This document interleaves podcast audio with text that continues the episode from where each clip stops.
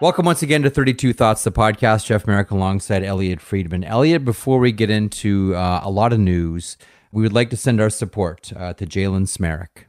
Yeah, for those of you who didn't see it, uh, Jalen Smereck's a player. He's from Michigan, but he played in the Ontario Hockey League, and he plays in the Ukrainian Hockey League, and he was the victim of a brutal gesture during a game on Sunday. And I think a lot of us are waiting to see what exactly is done with this. Is there a suspension? And I don't even want to describe it, say what happens. It's so bad. I don't want to give any air to that. But, yeah. you know, we just want to say we support him and we hope the penalty and the punishment is severe because it needs to be. Nice player. I watched him a couple of games playing with the uh, the Oshawa Generals when he I think he was there one maybe two years uh, in the OHL. And yes, to your point, uh, full support to Jalen Smereck. Things to get to on uh, today's podcast. We're going to go over some Michael stuff. Uh, Hughes, Pettersson, Tkachuk. Uh, that's on the board. We should mention and have a discussion about John Ferguson in Arizona, the New Jersey unvaccinated players, some news out of St. Louis. But first, all or nothing. The uh, the Toronto Maple Leafs piece put together by Amazon. I'm about 30 minutes shy of completing it. Have you seen the whole thing? Well, first of all, Jeff, if you're not going to finish your homework before the podcast, I'm you're 30 great- minutes shy. No, that's lame. That's lame. It's like you're not almost pregnant. You're either pregnant or you're not pregnant. Look, I know what happened last season. There's no no big grand reveal at the end. You know, it, it's funny you say that because did you get your preview on Friday?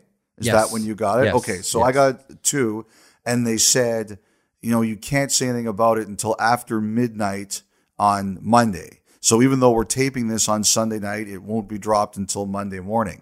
And I was saying to someone, what am I allowed to say here? And their answer was, well, it's not like this is a movie. You're not spoiling the ending. Everybody knows exactly Yes. what's going to happen.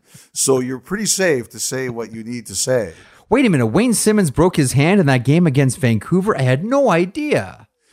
So here it comes. First of all, I thought it was great. I think if you're a fan, and even that's not even necessarily a hockey fan, but a fan of drama, I think it's really good. I think you're going to enjoy it. The access was excellent. There were a lot of things there that I thought were really good.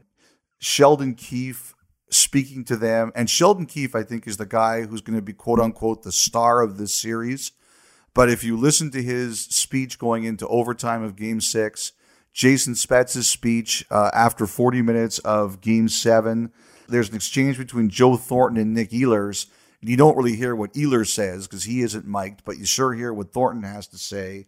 You know, it's really something. As a matter of fact, I, I think some of the moments that stood out to me were players getting treatment right after they got hurt. You know, Jake Muzzin gets cut in the face, and you see them working on him and the players' reaction to him. That really stood out to me too, but it's kind of a small thing in the overall picture. I really thought it was excellent. You know, there were a couple of things I'd like to talk about further, but Jeff, what was your overall reaction to it? So there's a couple of things. First of all, it's it's really well done. It's so well produced. It's real slick. It's easy to follow. I think you're right. I think that Sheldon Keefe comes out as a star, and man, does he have a salty tongue. I was going to say, Sir. I thought I swore a lot. No, sir. my son, like I was watching this out loud, and my son, who knows what bad words are, he's almost ten. Whenever I do that, he says, "Daddy said a bad word," and I know, okay, time to be quiet. So Sheldon is flying. Keefe is flying across. He's like, "Man said a bad word. Man said a bad word. I better put my earbuds in because this is going to be endless." Yeah, I was watching uh, the the last part with uh, with my son TJ, and he's like, "This coach likes to swear a lot." Hey, and I'm like, "Yeah, do your coaches swear a lot?" And he says, uh, "Not this much, but yeah, they do. This is nothing new, Dad." There's a couple of things in here. The John Tavares injury in Game One Yeah. against Montreal, the audio and the scene of him sort of coming to and screaming, as as almost like he's trying to get everyone away from him or off of him, is kind of harrowing. As I think it was who was around him at that. Well, Simmonds and Hyman. Thornton and Simmonds were saying, "John, John, Yeah. John," like, trying like that was, oh, that was that was a, a chilling part of it. Oh, I'll tell you what. You know what was hilarious was the scene where Joe Thornton's driving in his car and Brian Burke's on Hockey Central. Yes. Talking Yes. about how the Leafs didn't need to spend their last money on Joe Thornton. I thought that was great. Uh, that was a real nice touch. I thought the talk of uh, Sheldon Keefe talking to Jimmy Vesey and Kyle Dubas talking to Jimmy Vesey When he puts him on waivers. essentially asking him the same question, which is, "Who are you? Yeah. Like, what kind of player are you going to be here?" I thought that was really profound. Putting him on on waivers, I mean, that was that was an interesting. Uh, well, we all know what happened, but that was an interesting couple of scenes. One thing, and this is tiny, but you know, whenever we see pieces like this about NHL teams, I always think of, okay, how is this going to be different than the original HBO 24 7 Road to the Winter Classic? And you want to hear my big, huge takeaway from this versus the HBO 24 7 piece, mm-hmm. the Washington Capitals versus the Pittsburgh Penguins? Kyle Dubas has a better slap shot than Dan Bylsma. Hmm. Do you remember in HBO 24 7 that scene where Dan Biles was taking one timers and the puck's flipping over like NHL Gary Bettman, NHL Gary Bettman, NHL Gary Bettman, NHL Gary Bettman? And I'm like, is that the same guy I used to see killing penalties with uh, with Ian Laperriere in Los Angeles? Because uh, it doesn't look like he can shoot the puck that great. Kyle Dubas has a better shot than Dan Bylsma. I thought that Dubas's comments about William Nylander were interesting, talking about how, and he kind of smiles and laughs to himself before he says, you know, he'll drive you crazy. On the one hand, he'll drive you nuts, and then he'll turn around and, and do something that um, that no one else can do in the league. It was pretty neat. The stuff about Nick Foligno getting traded and those visuals, I thought was good. The interesting thing about the scene with Joe Thornton and Nick Ehlers that you reference when Thornton's going on about diving, diving, diving, what I was really hoping was going to happen was, to your point, we didn't hear Ehlers because they're going at each other between the boxes. Yes. I was really hoping we'd hear what Ehlers had to say. And the other person I wanted to hear, and this is just knowing Paul Maurice a little bit, I would love to have heard a comment from Paul Maurice while that was going on. I was with the Marlies when Paul was the coach. I was doing color with John Bartlett. And I remember there was one game, it was the Marlies against the Syracuse Crunch. And I think it was John Paul who would have taken the penalty on a really bad dive by Jeff Platt. Do you remember Jeff Platt played with course. the Erie Otters with Jeff mm-hmm. Platt?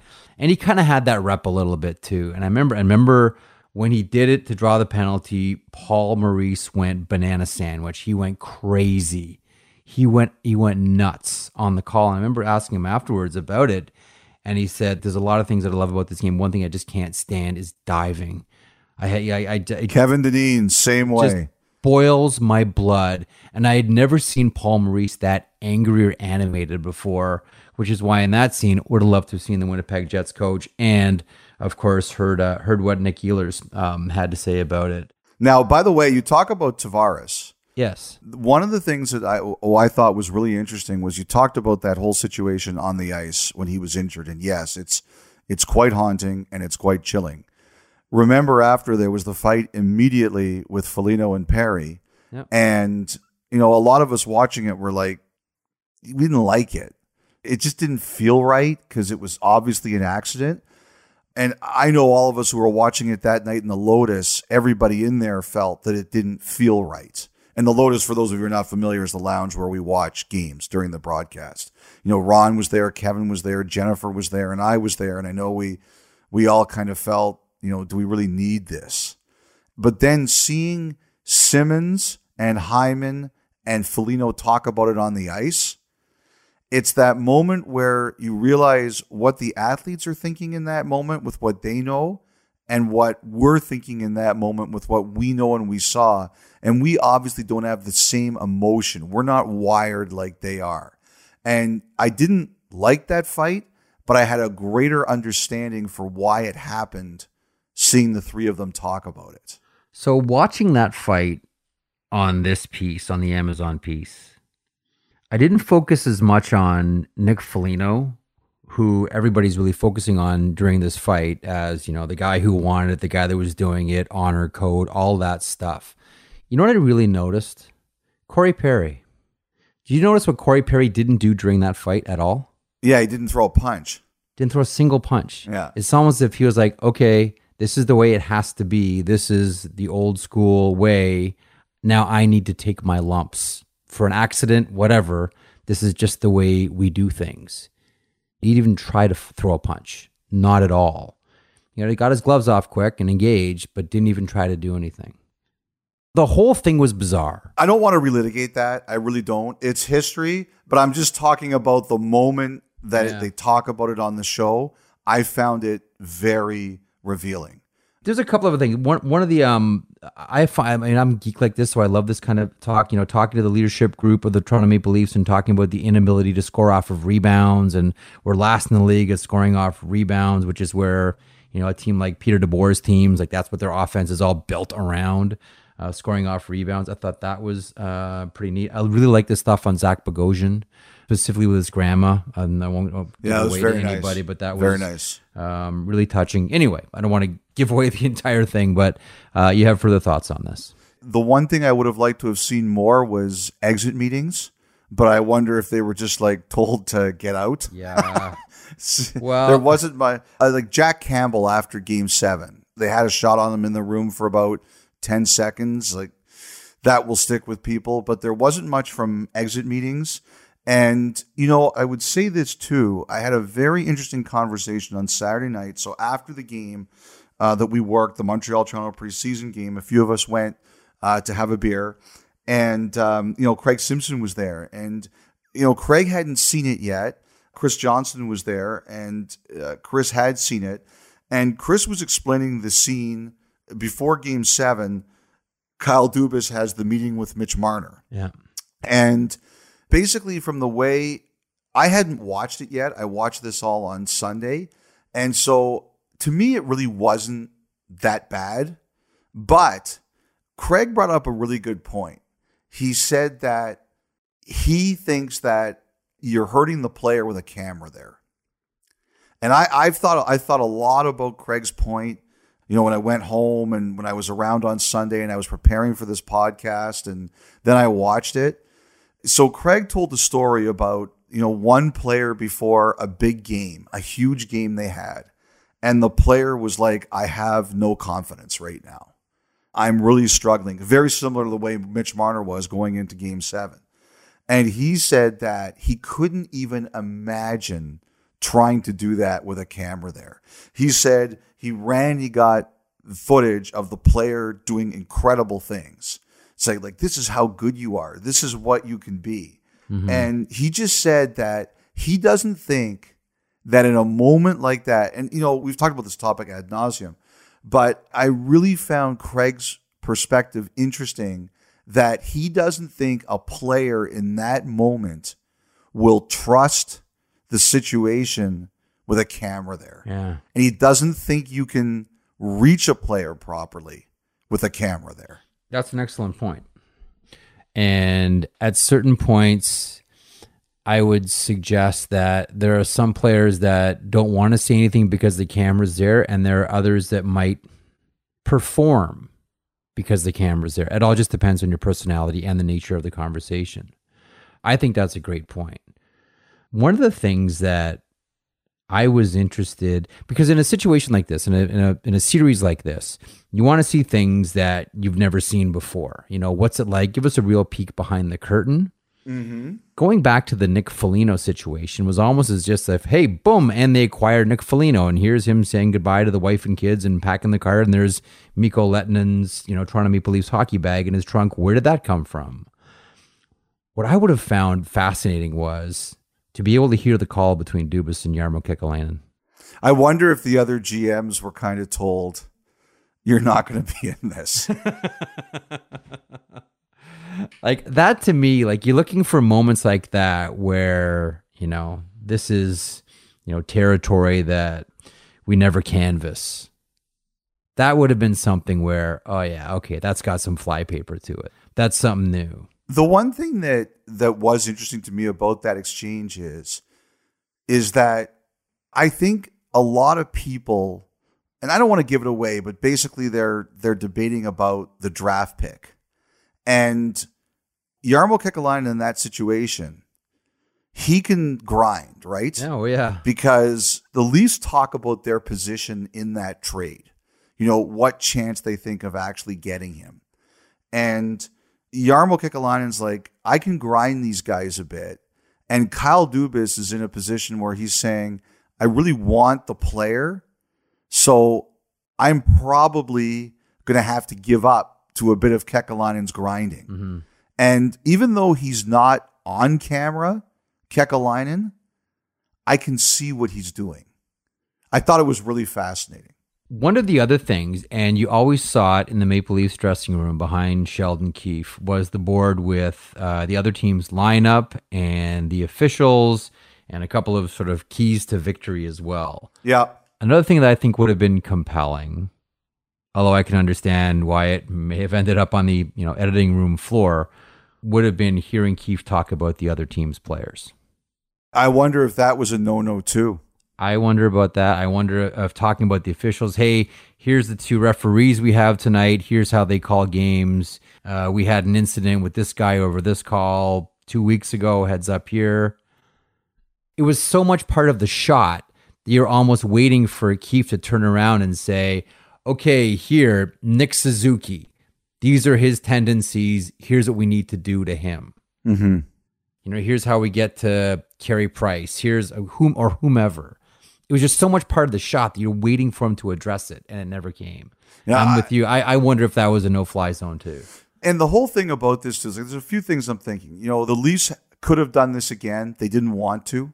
I'm wondering if another NHL team would ever allow this much access again. There's a lot. It's really good. Like there's not a lot here you're going to say, "Oh, I really feel we were cheated out of this or we didn't get a chance to see this." Like there's a lot there. It's it's really good. And uh, it's a really good reveal, a really good look and I I think obviously all the stuff around the end of that Montreal series, you know, Keefe's reaction on the bench and the overtime winner in game five, that's going to be all the talk. And there's going to be a lot of good stuff for people to sink their teeth into. I mean, the one thing too is, as we've reported, there was a scene with Nylander that was edited out.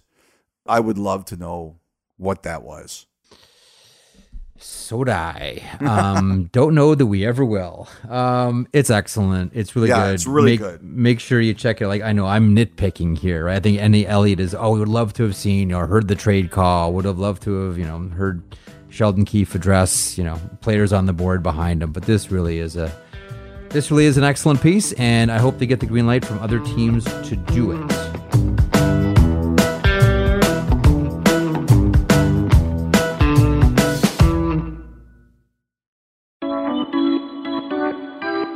Oh, by the way, before we go on to the rest of the NHL, Yeah. on Friday, Max had a day off from school. Okay. and we went out to uh, Chudleigh's to pick some apples. I used to go to Chudleigh's when I was a kid. Oh my god, it's the best apple farm. And uh, I met uh, one employee there named Riley Bruce. And uh, Riley was kind enough to provide us with an apple crumble. And I got one for each of the two of you Excellent. Because when I'm talking about this stuff in public, I don't like to reveal how selfish I truly am. So, uh, you know, there, there's an apple crumble coming for the two of you guys, too. Thank you, Riley. I haven't been to Chudleigh's for some time, but I used to go as a kid every single year. It was an annual tradition um, in our family. Do they still have the big barn and the hay jump? That was always a thrill to me as a kid. I did going up on the second that. story of the barn and jumping into this platform of hay. I did not see that. If it's there, I didn't see it. All right, very good. But the apples are still good. Oh my god, I've I, I've had so many apples in the last couple of days. I'm I'm I'm apple tonic. Oh, Chudleigh's. That brings back great old memories. Um, going with mom and dad. Uh, to the NHL. It was a story of the summer. Will it be the story of the fall? Will it be the story of the winter? When will this story end? Jack Eichel and the Buffalo Sabres. Uh, you know, uh, so obviously we saw the first big story already that he failed the physical, and Yep. you know, as you know, we'd reported they took away the captaincy, and you know now we'll kind of see where this goes. You know, I'll, I'll tell you this: I, I, as as Kevyn Adams said, teams are still calling him. I just don't know how this is going to happen. Um, you know, they've admitted that they hope they could solve it through rest, but that's not the case. There's still a surgery here, and they haven't agreed on it. You know, one of the things that happens here is that once the puck drops, they've got to pay him because he's injured. Yep. So I think teams are wondering if he hasn't accepted their medical opinion. Like everybody's sitting here saying, what's going to happen? And people are wondering to me, are the Sabres going to suspend him so they don't have to pay him? You know, if they suspend him and he doesn't get surgery, are they going to argue to toll the contract? Which means that, you know, the year doesn't come off. Yeah. It's kind of like the Alexei Yashin thing. And, you know, I think at some point in time, I've been thinking about this a lot this weekend because I wanted to address this uh, on the podcast. I think the NHL has to step in here. I do. I understand that the NHL wants to protect the rules of the CBA. I get that. That is their goal. But at the end of the day, I don't think it's a good look for your league when you have a star player like this and a team that can't agree on this. And this player, who is a star player who can drive a franchise, is in some ways held back from playing because they can't agree on a surgery. Like, I understand the rules of the CBA. This was negotiated. Yeah. If it was my body, I'd be furious. But the other thing here is, and I think this is one thing I think the NHL can do, and that is say, okay, if Jack Eichel agrees, and I think Jack Eichel would agree, everybody should be able to see his medicals. Like St. Louis and Tarasenko, anyone could have seen the medicals. Correct. If anyone has seen Eichel's medicals aside from the Sabres, I don't know it. Now, I've checked, and people have told me that other teams haven't seen it. And people have told me that other teams, they don't know if other teams have seen it. I haven't had to this point definitively tell me that multiple teams or a ton of teams have been able to see it.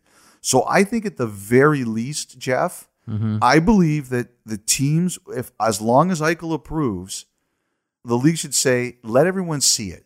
Because the longer this goes on, because at some point in time, people are going to say more and more, this is unfair. This is not fair. Because the key thing to remember here is Jack Eichel was injured playing hockey. It's not like he was on a snowmobile jumping over cliffs. This is a player who was injured on ice legitimately in the National Hockey League, and this shouldn't happen. I understand the Sabres' position, but he could be playing now, potentially, if he'd gone the other route.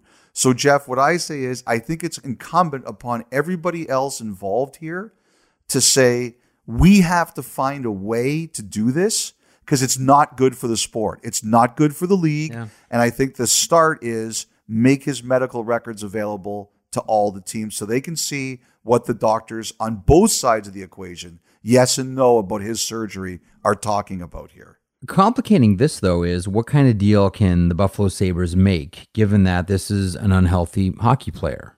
And this is still, in many people's eyes, the surgery that he wants to have, the disc replacement. We've talked about this so many times in so many different places, is still considered risky by some. Yeah. And I know that if you're going to make a trade for Jack Eichel, you have to be fine with the surgery.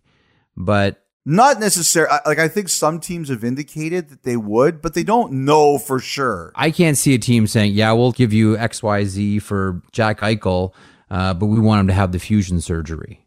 I think you're right. There's some teams that are saying they just they'd be inclined to let him do it, but they just don't know, right? So I think at the very least, like he's seen a few different doctors. See all the reports. See the ones from the guy we interviewed who say do it. Give them the Buffalo ones who say don't do it. If there's any independent specialists you've seen, let them see it.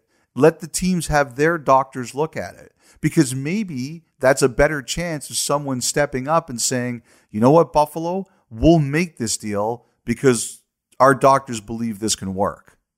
Like someone said to me, what if Eichel doesn't get surgery and this gets punted to next summer? Well, here's what I'm thinking. Like, though, how's Elliotte. That hang on. good for anyone? Oh no, it's n- none of this is good for anyone because uh, Jack Eichel's not playing hockey. Yeah. Um, the Buffalo Sabres uh, aren't making the trade that they want. Jack Eichel's Right. not going to another team. Like it's bad. Like this is a situation that's bad for every single person involved, every league, team, fan base, and this is just all bad. Only thing about this is, you're right, the puck's about to drop here. I think we're already at the play because listen, he's not going to get either the fusion surgery or the disc replacement, and then three weeks' time, hey, look, Jack Eichel's back on the ice here. I don't think I think it'd be foolish to expect that. I think we're starting to already, considering that both sides are still at loggerheads. No one is stepping in. Nothing happened over the summer. Aren't we already starting to look at this being another wasted year for Jack Eichel? Yeah. And what it comes down to for me is that the player was legitimately injured in a game, right? It was a game against the Islanders. Casey yeah. Cizikas, little, I don't even want to call it a cross check. It was a shove from behind into the glass. And that was it. Like he's not injured, like I said, like jumping over cliffs in a snowmobile or in the summer going out and doing MMA training with Georges yeah. St. Pierre and getting hurt. Like you have to protect players who get hurt legitimately in games. And this is a unique situation. Like I've said, I had someone who told me he's been around the league a long time. He said this is the most complicated one he's ever heard. And I understand that the Sabres have the protection of the CBA and the league, but the longer this goes on, the worse it's going to get. And you know what's going to happen someday, Jeff? It's going to end up in court. Now, I think the law, actually, I shouldn't say this because for every lawyer, you can get another lawyer. I've had plenty of lawyers, though, tell me that the CBA probably supersedes everything, but it doesn't mean you don't get that challenge, right? Mm-hmm. Like that's going to be Eichel's only recourse at some point is to go to court. Let me. I've never asked you this question. Do you have a sense of how many teams feel the same way the Sabres do about this surgery? I think there are some. Like that's what I. Well, the thing that I'm I'm wondering about now is are the Buffalo Sabres the only ones that would behave like this with Jack Eichel? I don't know that. I don't I don't know that. I, I, I really don't. I will say this that I definitely think that the league won a victory here in negotiations that I don't think people realized the ramifications at the time. Yeah. I think everybody does now. And whoever negotiates the next CBA, you know, for uh, the players, that's going to be a major point for them. Now, I've had teams tell me, like, the Buffalo Sabres have $80 million invested in Jack Eichel. We can certainly understand that. You know, if you have 80 million invested in someone, you have a right to say, okay, we're not comfortable with this. Like I said, it's really complicated, but my position is this he's injured legitimately during an NHL game. And there are teams here, I believe, who are legitimately interested in trading for Eichel, have been involved in discussions with Eichel, who feel that they don't have all of the information. Mm-hmm. So it's like what you said it's the chicken and the egg. How can you make the best possible offer for Jack Eichel until you know exactly what all the doctors are saying. So my goal here is to suggest something that says, how can we break this logjam? I think the first logjam should be the teams can see his records. To the RFAs, um, Quinn Hughes, Elias Pettersson, last seen in Michigan. Brady Tkachuk, last seen in Michigan as well. All skating together uh, all staying together, all hanging out. Hey, what's going on? Uh, anything on Hughes, Pettersson, and Tkachuk we should know about? And I will preface this by saying I wonder if, and I brought it up like a what a month and a half ago here on the podcast. Offer sheets again. I wonder if if not so much for Pettersson, but for Brady Tkachuk, and it's the the Kotkaniemi one year big dough. I haven't heard that. If it's there, I haven't heard it. Vancouver is the team that's been the most paranoid about that with Pettersson. Yeah. But I, I just don't know who can do it now. So again, these things can all change with one phone call. I think Pettersson and Hughes, I had heard that Vancouver felt that they had made a really fair offer to Hughes on short term, like a three year deal. I don't think they were inclined to move very much on a three year deal. I think they feel that they made a very legitimate offer and I don't know if they're that inclined to move on three years. Now, Hughes. Hang on, hang on. One, one thing quick on Pettersson. Are we talking yeah. about Kirill Kaprizov money? A little bit less? I think it's less. Okay. Like I think I think it's more than Barzal. I think it's less than Kaprizov, but I'm talking about the bridge deal. I'm not talking about the right. term deal. I've said that on the term deal, I think they should go for Rantanen. Like that's what I would do if I was Vancouver. Now, Hughes, I know what you're going to say to me, Jeff, because I have I have mind power. I can read your mind. Go for it. You are going to say, has anything changed since Rasmus Dahlin signed? Am I right? Oh, Kreskin, amazing. Well done. Yes, yes. I know at some point today you're going to brush your teeth. That's a very bold prediction. Okay. so I do think the Dahlin contract has changed the terminology there. Dahlin, obviously, for those of you who are not familiar, signed three times six. I believe Vancouver's offer to Hughes before Dahlin signed was in the fives. I think Vancouver knows they're going to have to move that up. I think on a six year deal, uh, which I think was discussed for Hughes at some point, they were obviously higher than the six. They were probably in the sevens. But I, I do think they knew they had to adjust up after what Dahlin got. Now there's another issue in Vancouver, and that is Hamonic.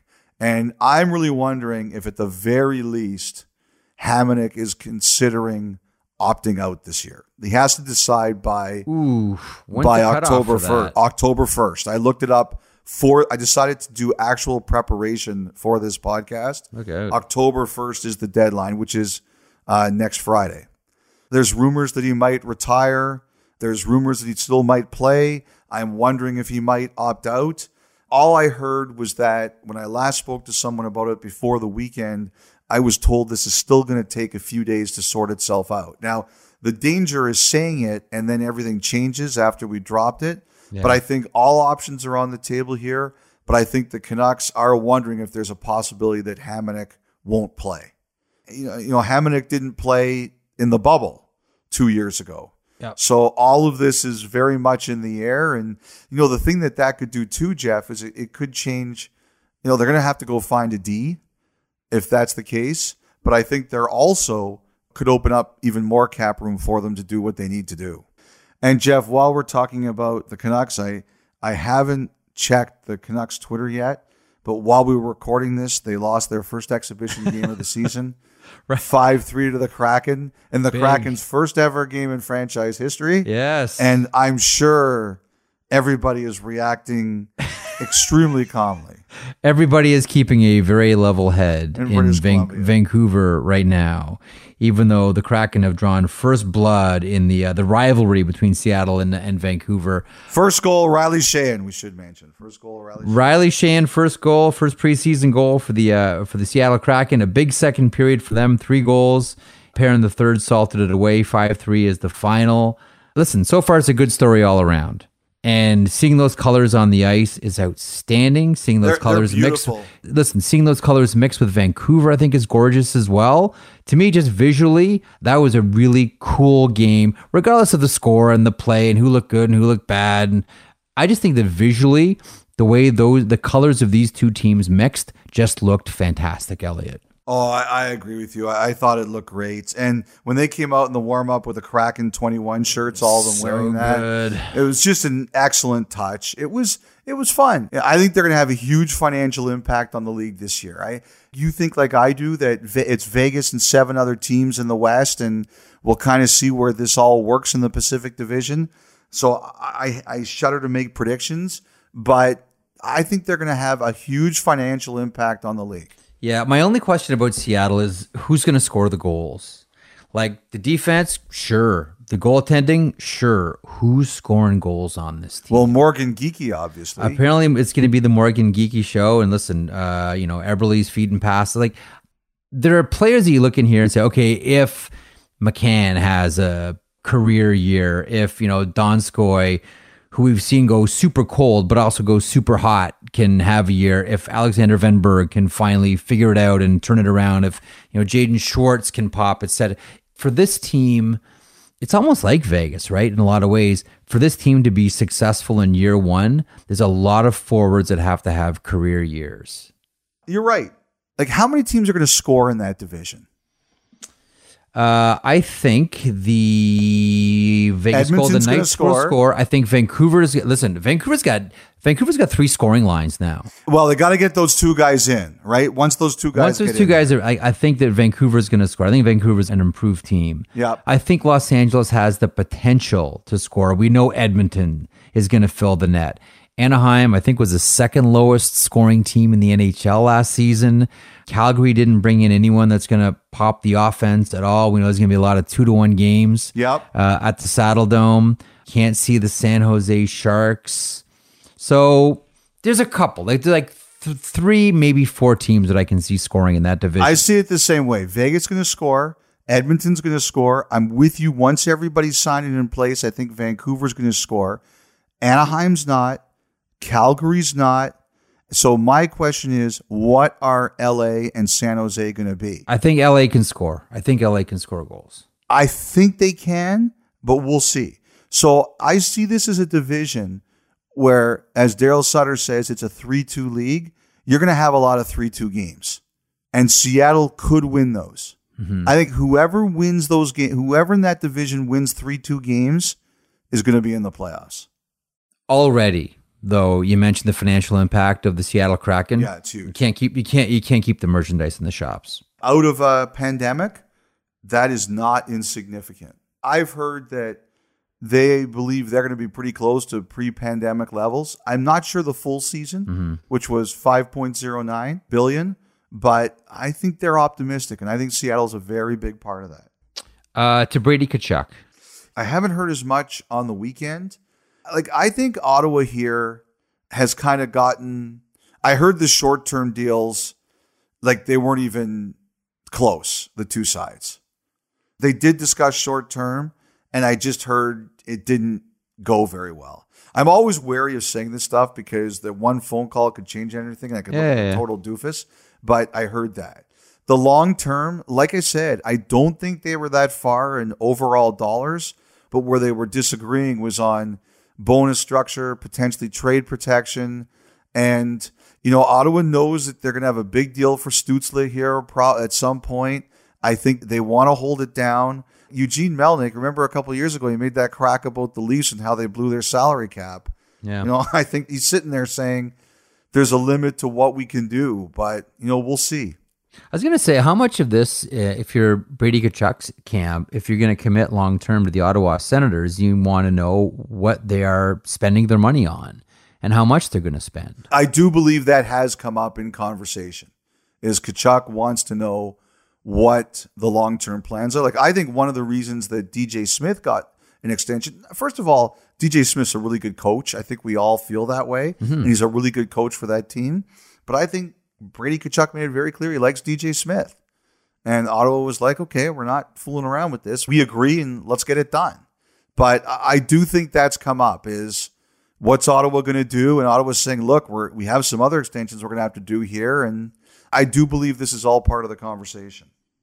Okay, so you mentioned Travis Hamonic there a couple of seconds ago, and maybe there's some thought that perhaps uh, he may decide to opt out uh, of this season.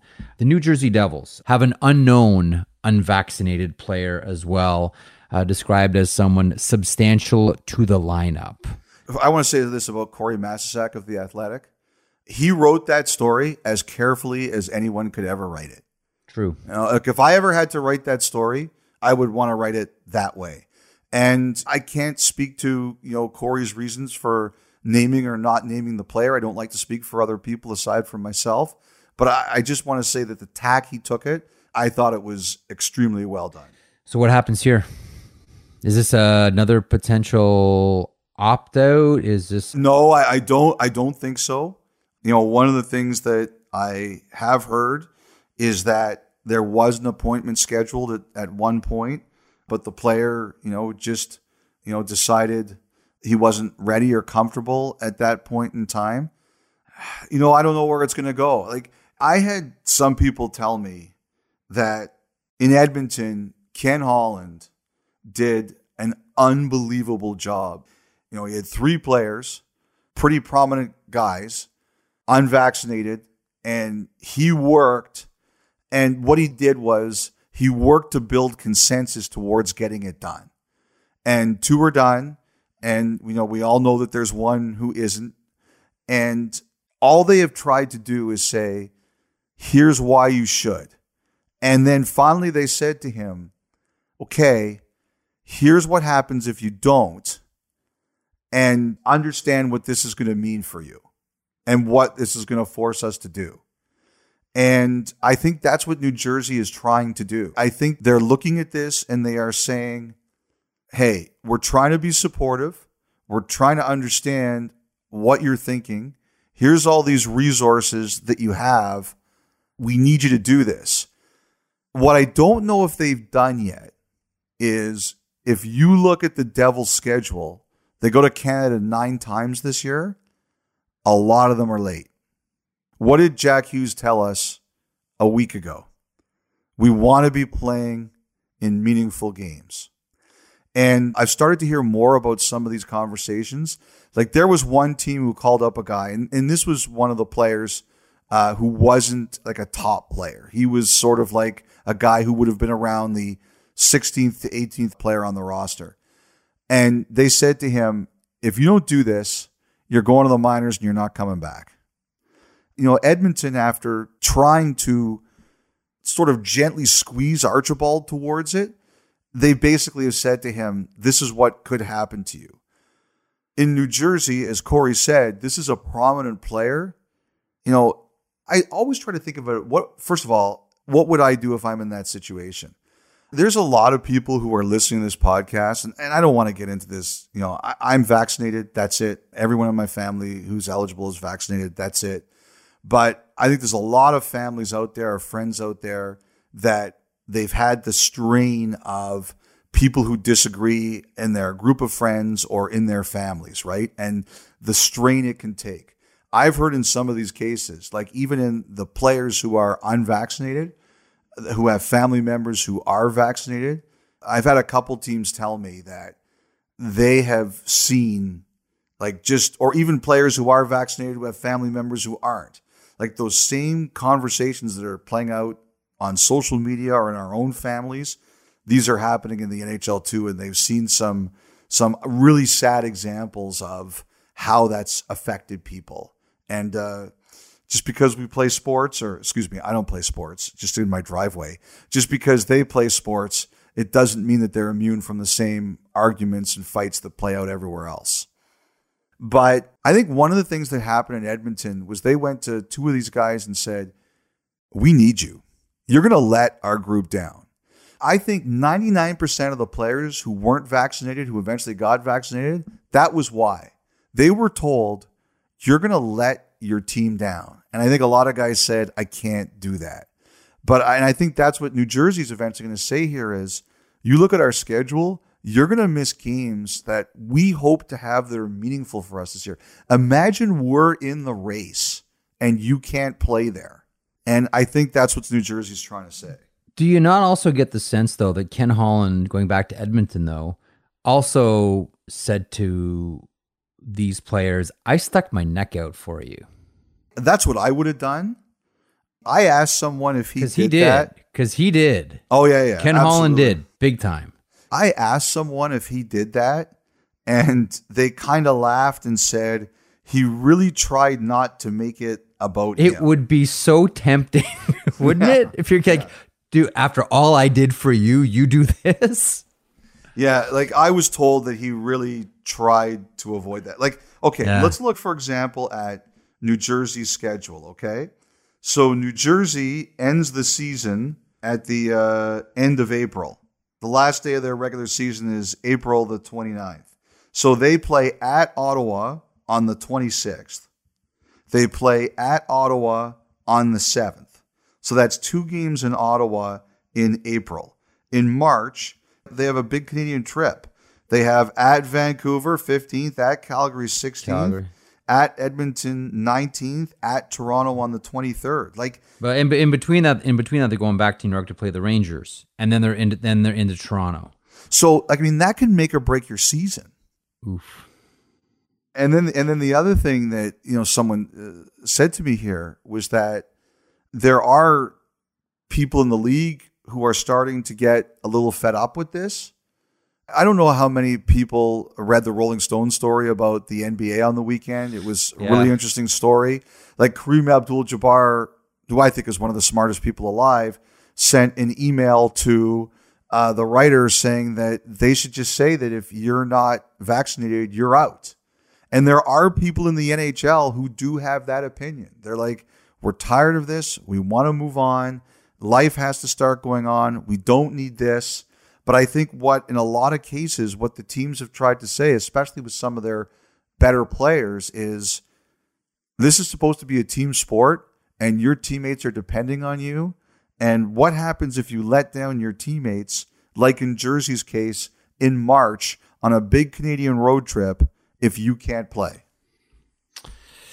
We'll follow this one. Um, St. Louis Blues, uh, a trade, and the general manager gets re upped. Logan Brown, Zach Sanford. Uh, Logan Brown finds a new home, goes home to St. Louis.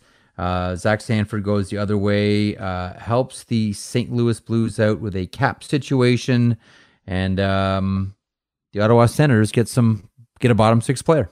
Well, especially when, and I'm assuming Tkachuk is coming back, the Senators going to piss off a lot of people this year you know, they have him, they have Watson, they they have Sanford now, and Smith, and you know Pierre Dorion. They love that. They're to love having a team that's to do things like that. You know, Logan Brown. This is a guy who needed a fresh start. Uh, I think he's wanted to be traded for some time now. I think the organization has wanted to move him for quite some time now, and this was just at a point where it it needed to happen. It was time. And you know, Doug Armstrong. I think this was done about two days before it was announced you know, Doug Armstrong had a team option for next year. And I think a lot of people were wondering would he go out there and say, I want to hit it big financially and try to win another Stanley Cup somewhere else? You know, he has it, a really good thing going there. You know, the owner obviously trusts him. They've won a Stanley Cup already. He's got a lot of power in the organization. Sometimes don't bleep with happy is is very, very good advice. What I think is interesting is that Peter Chiarelli hire there. You know, Peter Chiarelli wants another chance to be a general manager somewhere. I wonder if it's almost set up that he'll be the successor in St. Louis when Doug Armstrong's time is up. Someone else who um, we all know is very much interested in becoming a general manager again just became the assistant general manager of the Arizona Coyotes, and that is John Ferguson Jr. This is a position that Daniel Briere was actually up for as well. And they went uh, with someone with more experience in John. What do you think of this signing by the Coyotes? Well, look, I mean, um, I don't think there's ever it's ever bad to add more experience to your organization. And Arizona, it's a major rebuild. We're looking at almost a total teardown and restart you have to have a lot of people there. You know, you're going to miss on some of your picks. You're not going to make all the right decisions, but you better have a lot of people there that have been around a long time to say, well, this can happen or that can happen and this can be good and that can be good and or this can be bad. I don't have a problem with it at all. The one thing that I'll think about with uh, whenever I see this player on the ice, I'll think, okay, that was a John Ferguson deal is uh, of his time in Boston is Charlie McAvoy. And I remember that draft specifically. And on the Thursday night, the Boston Bruins, when they all went to bed before the draft of the first round on the Friday, they all went to bed agreeing that Dante Fabbro was going to be their pick. The Western scouts really liked Dante Fabbro. And it was Ferguson and a group that he had together within the organization that got it changed the next day. Otherwise, the Boston Bruins were going to take Dante Fabbro over Charlie McAvoy. The interesting story there is the McAvoys and the Fergusons have a relationship going back to when John Sr. ran the New York Rangers and they lived in Long Island. The Fergusons bought Jean Ratelle's house and lived there. John Jr. rode school bus with Charlie McAvoy's dad, Bob, and the family's plumbing company, McAvoy Plumbing, did work on John Ratelle slash John Ferguson's house. How about that for the most arcane piece of trivia on a stuff? podcast you've heard in how long, Elliotte Friedman? That that's arcane. Like that Beat that one. definition. Beat that one, bud.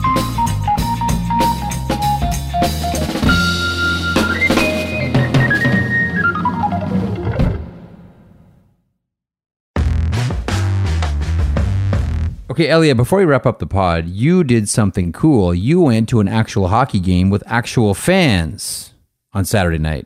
I had three last year, games three, four, and five of the Stanley Cup final. Yep. But this was the first one in Toronto, and I have a bias towards that because it's where I live. And so it was nice to be at uh, the rink in the city I live, and you know half the crowd was there, and it was a lot of fun, and people were having a great time.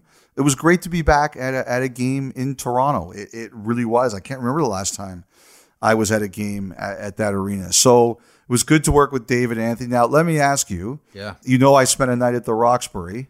Great look. Great tweet. what what did you think of the attire? Dave in a well, it's not a turtleneck. It's a not a mock turtleneck, but a A faux turtleneck? no, no, no. There's a name for. Is there a name for them? You're asking the wrong guy. We got to get Deb Berman back on the podcast. I thought Dave, Dave looked great. Dave looked like Dave looked great. Uh, Stewie looked stylish as hell. That was people were like, "It's a hoodie." It's not a hoodie. He was wearing actually an expensive sweater that had a hood on it. I wore a crew neck. Sorry, that's the term. Crew it's neck. like a dress hoodie that Stewie Yes. had. Like, here's the thing: Stewie can pull that off. I can't pull that off. no, me neither. And you look like you were just ready to hit the club. You're ready to go. And then you had uh, you had Mackenzie in his life jacket and Craig and Cuthbert in their ties. And the thing is, like, I think everybody should dress as they're comfortable.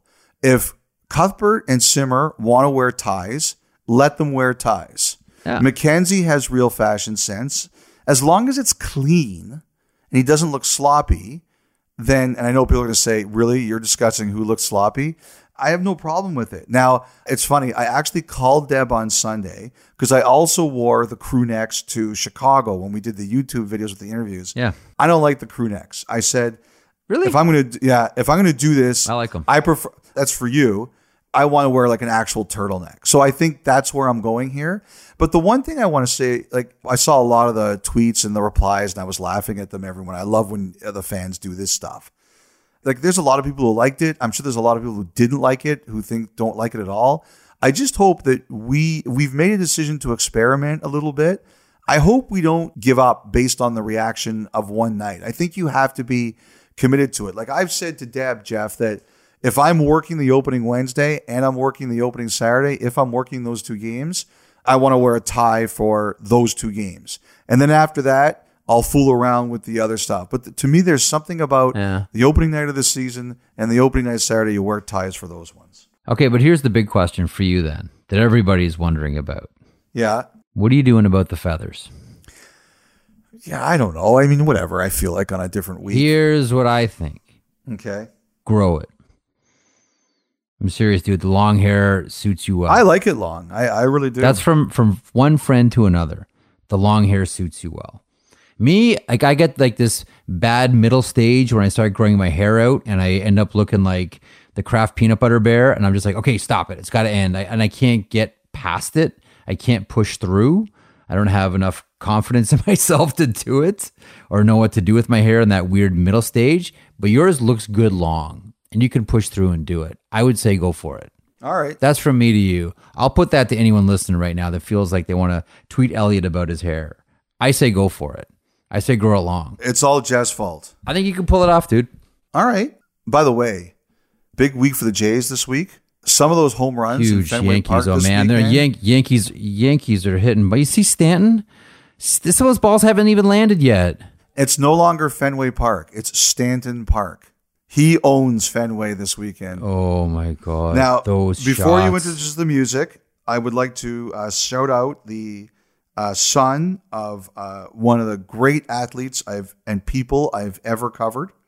I don't know how much you ever dealt with the Argonauts uh, or Adrian Smith, the cornerback. I know Adrian Smith. Yeah. Yeah, great guy, just a, a fantastic human being. Always loved my dealings with Adrian. So his son, Keandre Smith, and Keandre Smith is a wide receiver at the University of Guelph.